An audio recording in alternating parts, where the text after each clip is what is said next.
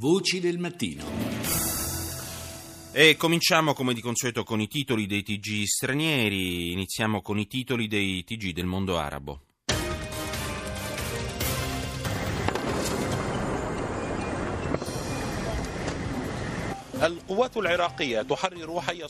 Cominciamo con il TG di Al-Mayadin. Le forze irachene liberano nuovi quartieri e continuano la loro avanzata ad ovest di Mosul.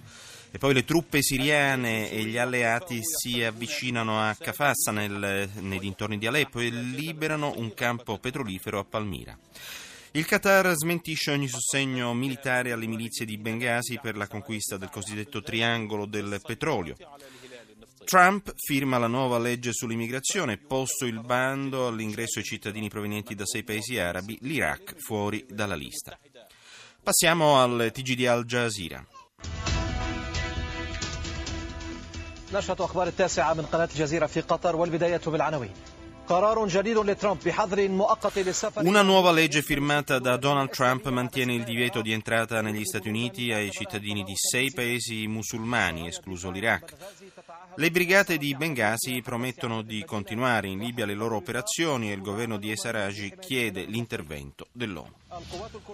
Le milizie kurde annunciano la presa di controllo della strada tra Dei Ezur e Raqqa, la capitale dell'ISIS, e l'esercito libero arresta elementi appartenenti allo Stato islamico. Passiamo a France 24. François Fillon reste le candidat de la droite, le comité politique du parti Les François Fillon resta il candidato della destra per la corsa alle presidenziali francesi. Il comitato politico dei repubblicani ha votato all'unanimità a suo favore. Alain Juppé rifiuta di essere il piano B. L'esercito iracheno continua la sua progressione nella parte ovest di Mosul dove ha liberato diversi edifici amministrativi, tra cui la sede del governo locale, e avanza adesso verso la città vecchia. Migliaia di civili possono finalmente abbandonare le zone dei combattimenti.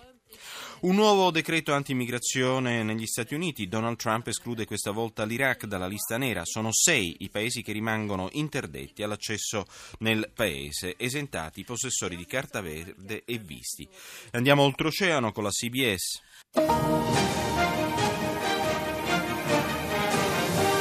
No evidence from the White House. Nessuna prova dalla Casa Bianca. Il Presidente non offre alcuna prova concreta per sostenere le sue affermazioni di essere stato intercettato dal Presidente Obama. I repubblicani annunciano il tanto atteso piano per la sostituzione dell'Obamacare per quanto riguarda appunto la riforma sanitaria. La seconda versione del bando sugli ingressi negli Stati Uniti. Rex Tillerson, segretario di Stato, afferma con questo ordine il presidente Trump esercita la sua autorità legale di protezione nei confronti degli americani. E poi diario sul clima, dal Polo Sud, la voce di un cacciatore di balene. La caccia ai cetacei non è per ucciderle, ma per cercare di salvarle e proteggerle. E chiudiamo con Russia Today.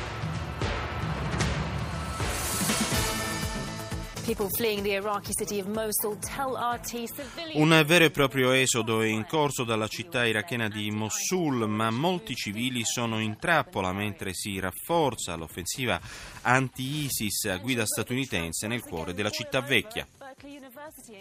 Tensioni tra supporter di Trump e oppositori del presidente in carica all'Università di Berkeley, California, con le foto degli studenti pro-Trump sparse nel campus, studenti etichettati come fascisti bambini. Atmosfera sempre più tesa anche in Francia mentre si avvicina la data delle elezioni presidenziali con il leader dell'opposizione moderata che proclama di voler fare tutto il possibile per evitare una vittoria del Front National, Telesur dall'America Latina. Desde la cumbre del Alba TCP, paesi del blocco hacen un llamado alla unità. I paesi dell'Alleanza Bolivariana per le Americhe hanno espresso il loro appoggio per l'avvio dei negoziati che porteranno ad una soluzione del contenzioso marittimo tra Cina e Bolivia, un contenzioso che risale alla guerra del Pacifico disputata tra il 1879 e il 1883 che portò alla cessione di alcuni territori al Cile e alla perdita da parte della Bolivia del proprio sbocco sull'Oceano Pacifico. Mobilitazione dei docenti avvenuti in Argentina. Decine di migliaia di manifestanti sono scesi in piazza in appoggio ai sindacati degli insegnanti che hanno indetto uno sciopero di due giorni in coincidenza con l'inizio delle elezioni per esigere una trattativa salariale a livello nazionale. E poi l'ONU rilascia un comunicato che segnala la lentezza con cui Bogotà sta attrezzando le cosiddette zonas veredales, vale a dire le 26 zone in cui sono confluiti circa 7.000 guerriglieri delle FARC per abbandonare le armi e potersi finalmente reinserire nella vita civile e politica del paese. Secondo il segretario generale per la Colombia, Jean Arnaud, mancherebbero le abitazioni e i servizi di base, ma anche gli edifici che saranno deputati a custodire le armi delle FARC. E restiamo in America, ma andiamo in America settentrionale con la CNN. This is CNN Newsroom live from Los Angeles. Ahead this hour, the FBI director incredulous over President Trump's E ancora scontro tra la comunità delle agenzie di intelligence americane e l'amministrazione Trump. Il direttore dell'FBI, James Comey, si è detto incredulo per le accuse del presidente Trump al suo predecessore relative ad ipotetiche intercettazioni ordinate da Obama ai suoi danni in piena campagna elettorale. L'attuale presidente ha confrontato la presunta operazione di spionaggio ordita contro di lui a quella del Watergate ma non ha potuto fornire alcuna prova delle intercettazioni né, indica- né, indicare la fonte delle sue accuse.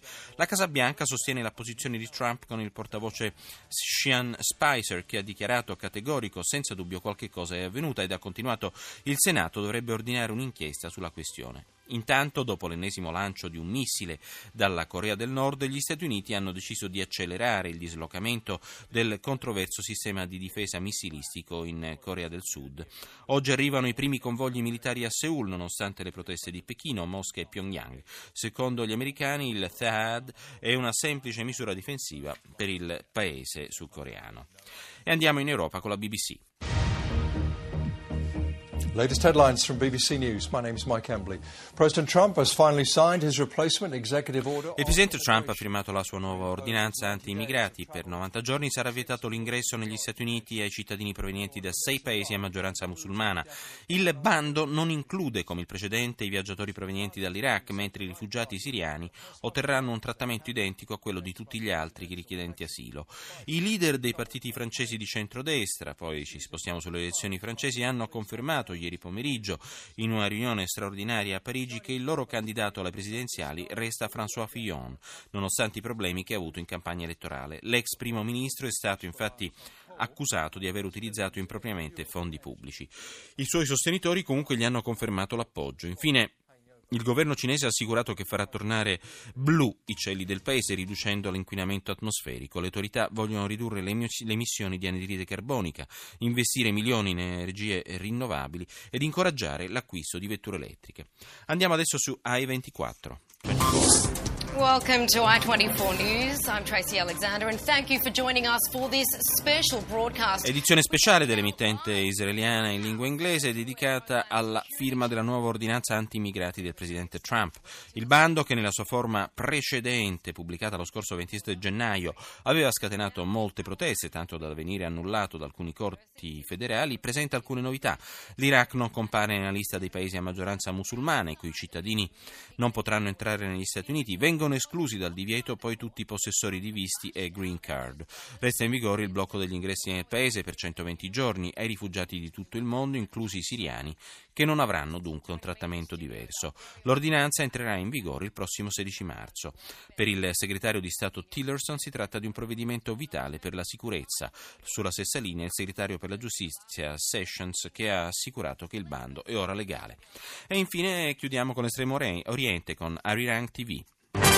Hello and thanks for joining us for our mid-morning edition of Arirang News. I'm Mark Broom. Going to start with some breaking news. La Corea del Sud e gli Stati Uniti hanno cominciato a dislocare il THAAD, il sistema di difesa missilistico nella penisola coreana, in anticipo sui tempi previsti. La mossa è scaturita dal recente lancio di quattro missili della Corea del Nord nel mar giapponese.